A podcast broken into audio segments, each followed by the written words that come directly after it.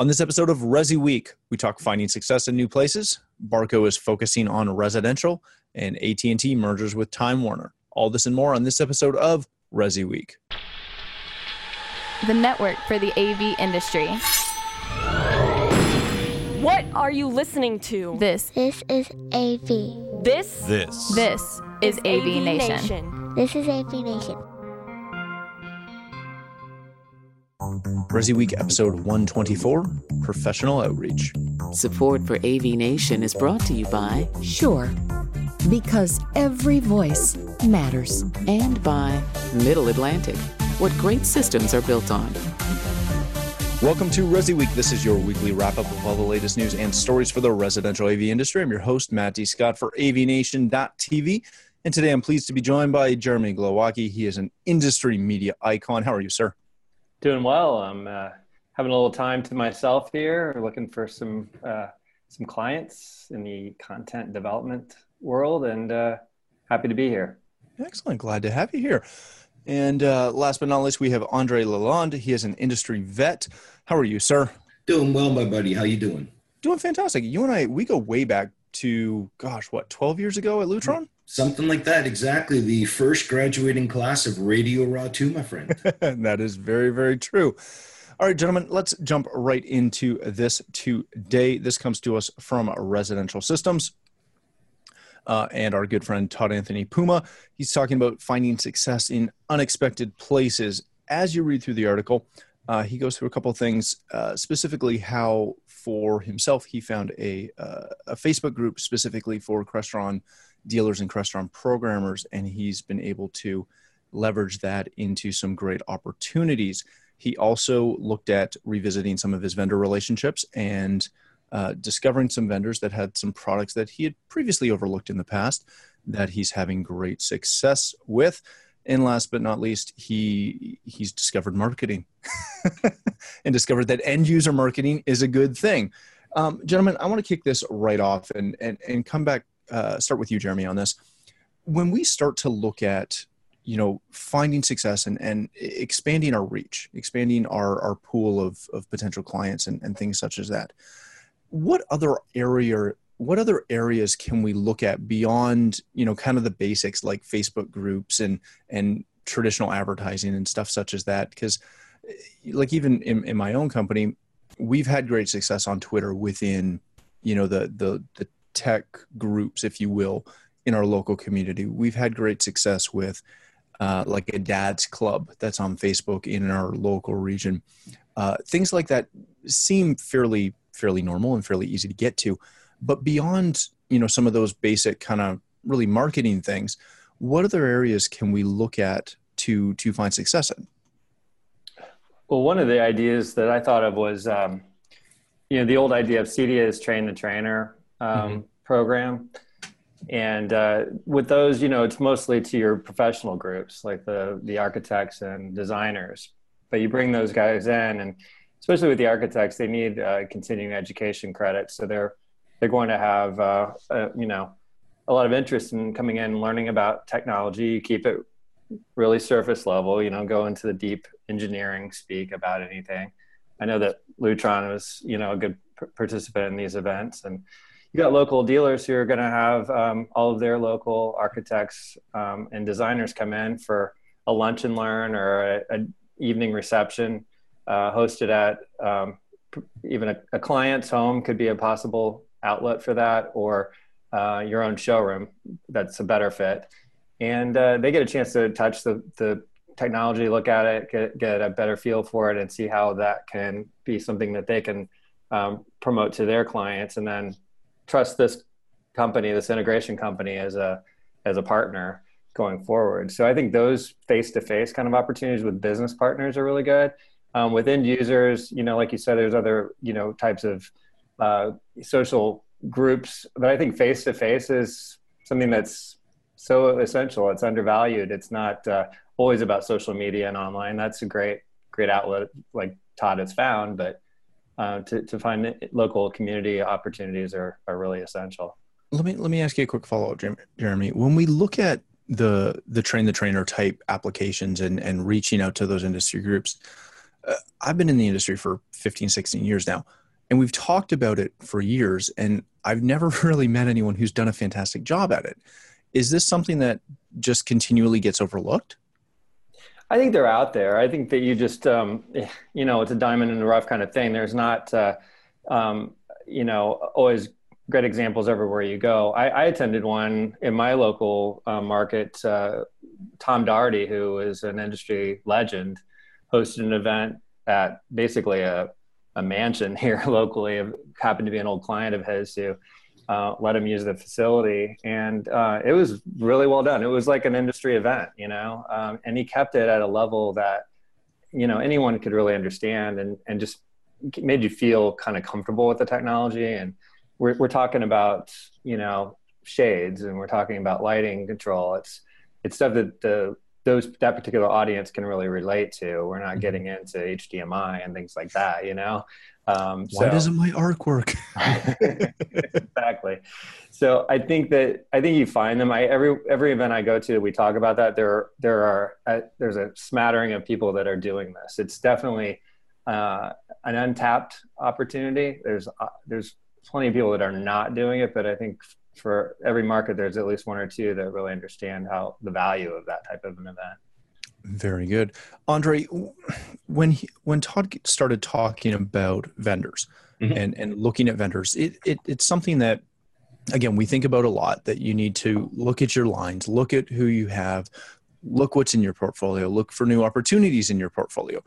How often and, and how important is it to you know kind of take that step back and look at your vendor you know opportunities and relationships and and look at what else is out there that either offsets something you currently have or is a great addition to stuff you currently have I think honestly, it's extremely important and should be something that's done on a very, very regular basis. The reality is business is changing so fast that we have so many new products, so many new solutions coming in that it's really easy for us to get stuck in a world of I've always done it this way and therefore I'm going to keep doing it this way. And I'm referring to a solution, a technical solution, not about marketing in this case. So the idea is to be able to open your mind, expand it. The article does a really good job of saying, look at all the stuff with OvrC that I had no idea you could do. And mm-hmm. that's not, of course, that's a Snap AV product, but that's just one example of other lines, right? When I was at Lutron, I was director of marketing at Lutron. We used to always talk about, you know, you can dim the lights, but you have the shades, and then you have temperature, and then you have energy, and it's thinking of all these little aspects that you have to be, be able to, to be looking at overall and looking and understanding your big your big business as well. Very good. All right, gentlemen, let's move on to our next story. This comes to us from Dealerscope. Uh, it seems that Barco and Azione Unlimited have announced a state of the art projection partnership uh, Barco Residential, who, if you you don't know Barco, they are a huge name and projection in the commercial space, uh, especially in the large format, uh, large venue space. Uh, not as well known in residential though, but a, a huge behemoth of a uh, projection technology company. They've started a successful partnership uh, with Azione, and they are looking forward to using this partnership to create an opportunity and exchange some best practices with some of their members and, and move the, the industry forward within projection. Andre, let's start with you on this. This is a this is a big move for Barco. They mm-hmm. have been in the residential space, but fairly limited in the residential space, mainly because they are a high end niche product. Mm-hmm. Uh, there, there's really no, there's no way I can dance around that. It, it's not something that you're going to put up against an Epson. This is a, a very, very nice higher end product. When you look at this partnership between Barco and Azione, they're offering 12 projectors, uh, or, or with obviously all the, the things that come with that. And they're, you know, going up against some of the other high end names that Azione has. But this is still going to be a tough, I, I think it's going to be a bit of a tough sled for them because they are so ultra high end. Mm-hmm. What do you see with this? Well, I think a it's first it's a good step in the right direction. Uh, merging in or, or, starting to do a relationship on the residential side with one of the buying groups, right? They chose to go with Azione. Richard is a marketing genius. So honestly, as a first step to get in, I think that's an absolutely brilliant, a brilliant play on their part to be able to forge that type of relationship. But I think you're also going to see eventually that they're they may be aspiring to go into some higher end type dealers that may belong to other buying groups as well. So I don't think this is going to be a one and done for them. They're going to start here, they're going to learn from here, but I expect to see other types of announcements with other buying groups, honestly, over the course of the next six months, especially with the CEDIA Expo coming up. Right. Very good, Jeremy. When you look at this, you, you know, again, Barco has a has a really rich pedigree in this and in ultra high performance. But when they say that they're focusing on residential, and I'm trying to figure out how to ask this properly, but when you say you're focusing on something, but again, they're only offering 12 SKUs, um, how how much of a focus can it be, or is it still possibly like a side project for them? Well, I mean, I would imagine that has something to do with just the opportunity that they see within the residential um, dealership, and that they don't want to provide too many solutions that could overcomplicate the opportunity. You know, I mean, mm-hmm. keep, keep, it straightforward to start with. Um, don't uh, you know? Don't assume that there's a consultant involved with a bunch of you know input on you know these like a commercial sort of uh, university type project or something like that. But um, I think that uh, they they're by just having a, a, residential line. I mean, they've named it that. It's not like they just have some SKUs listed on their website. They mm-hmm. they have a the vision of their company. I think that they're pretty serious about it.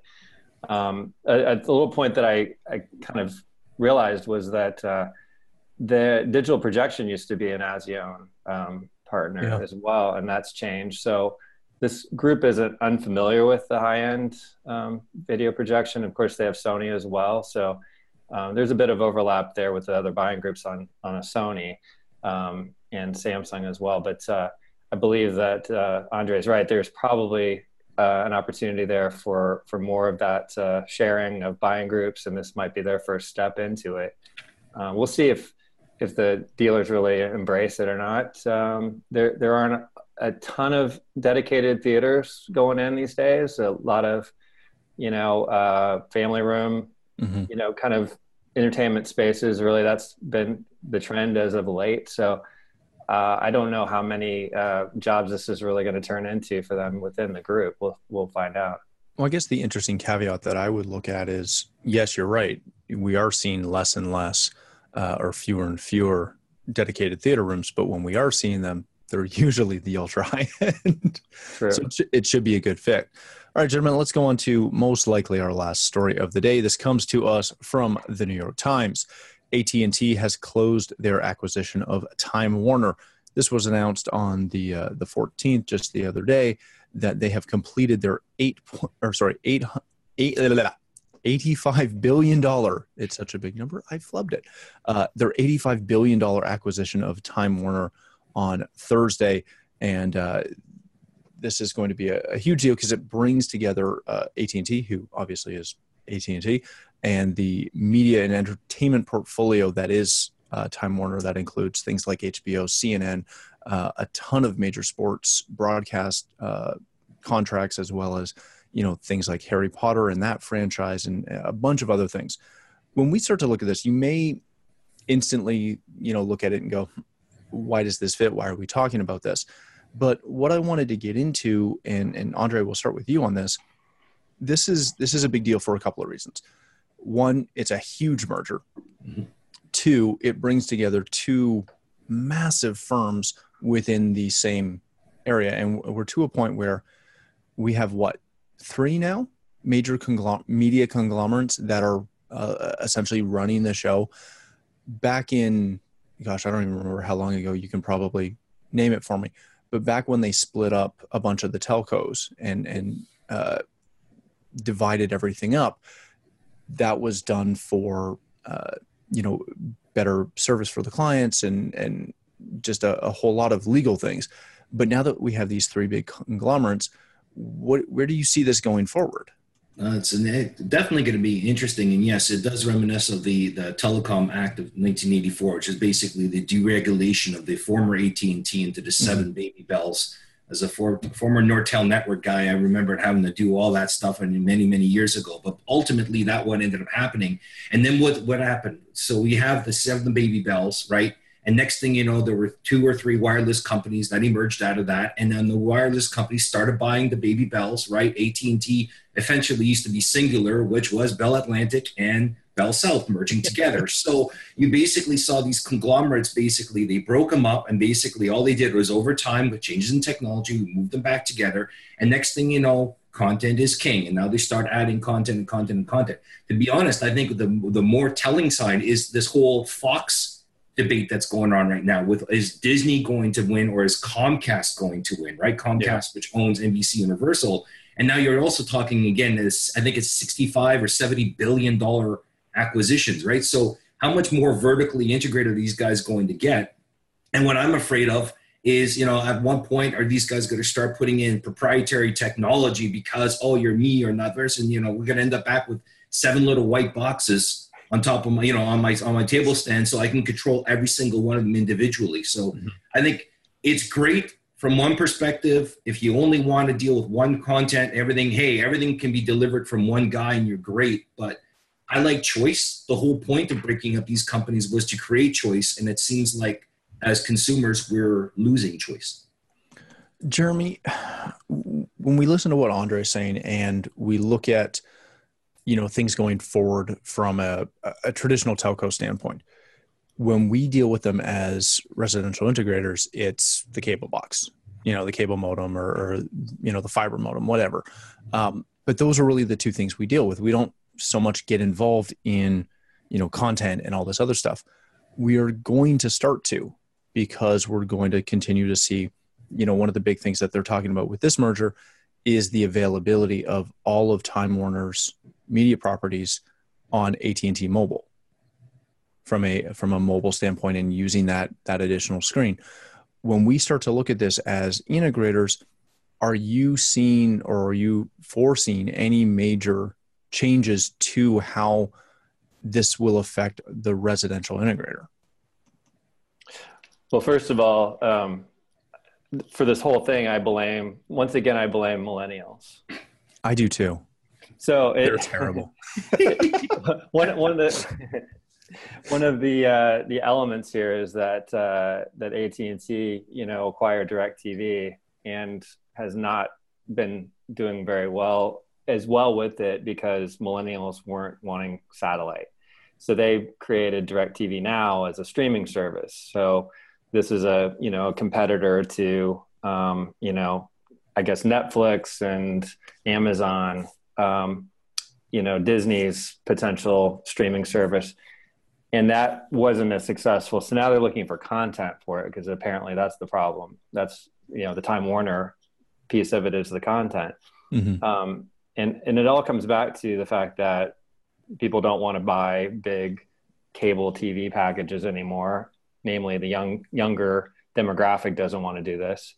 Um, they don't want to buy satellite packages, so they they're these big companies are trying to figure out how to make money off of this content and uh, so i do think that it could be more boxes like andre said um, mm-hmm.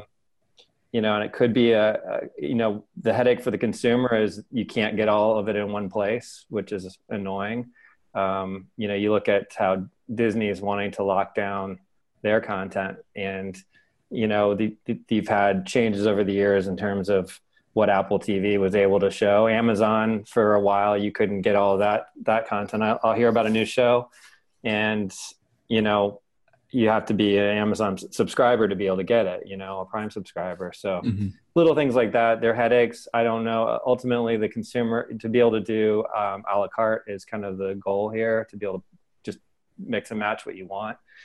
So from an installer standpoint, it's probably more boxes. That's what I predict but we'll see if they'll be able to come together in some unified platform and just offer certain, you know apps within those boxes. That, so I guess something to look at then, guys, is this ties in and into the whole 5G realm, right? With mm-hmm. this whole 5G deployment, with all the other technologies that come in, and maybe Matt, that maybe that's the answer. Yeah. To, you know, how is this going to affect the integrator?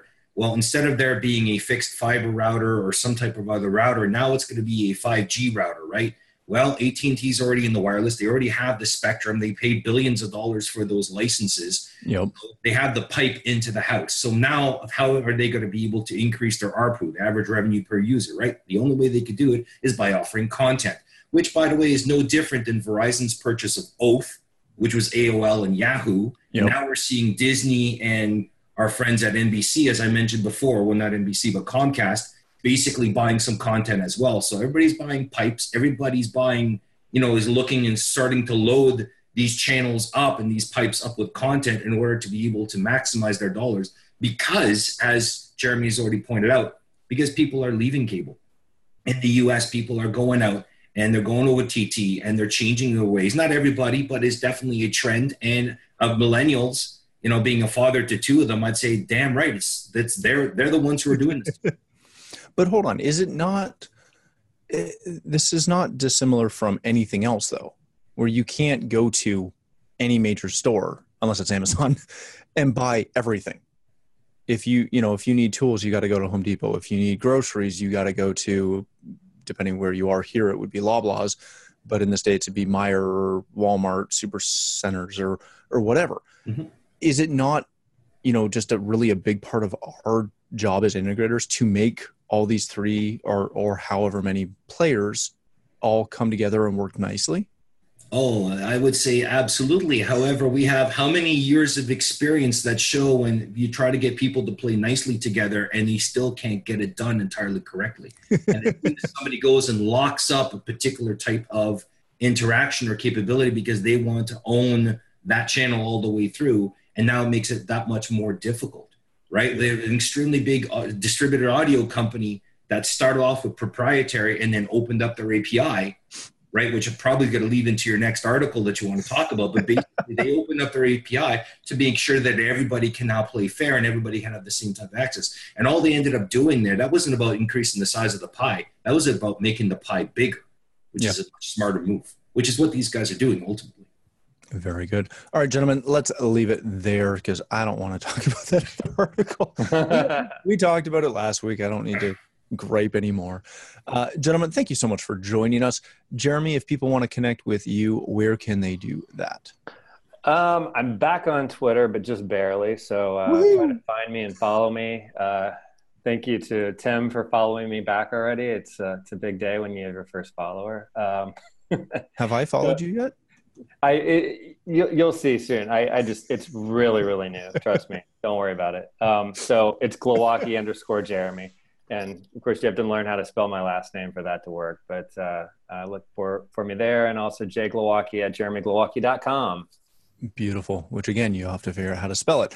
Uh, Andre, thank you so much for joining us.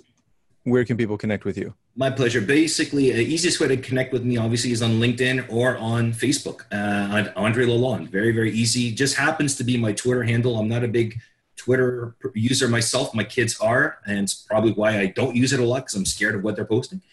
um, and obviously, any type of email, of course, is malalonde at yahoo.com. Beautiful. Thanks again for joining us. For myself, if you'd like to connect with me, you can find me on Twitter at Matt D. Scott uh, and every other social platform. But more importantly, please stop by avnation.tv. You'll find this show as well as a wide variety of our other shows with all the verticals that we cover. When you visit the website, please take a moment to check out our underwriters. We are extremely thankful for their support and ask that you support them as well. Thanks again for watching. That's all the time we have for this episode of Resi Week.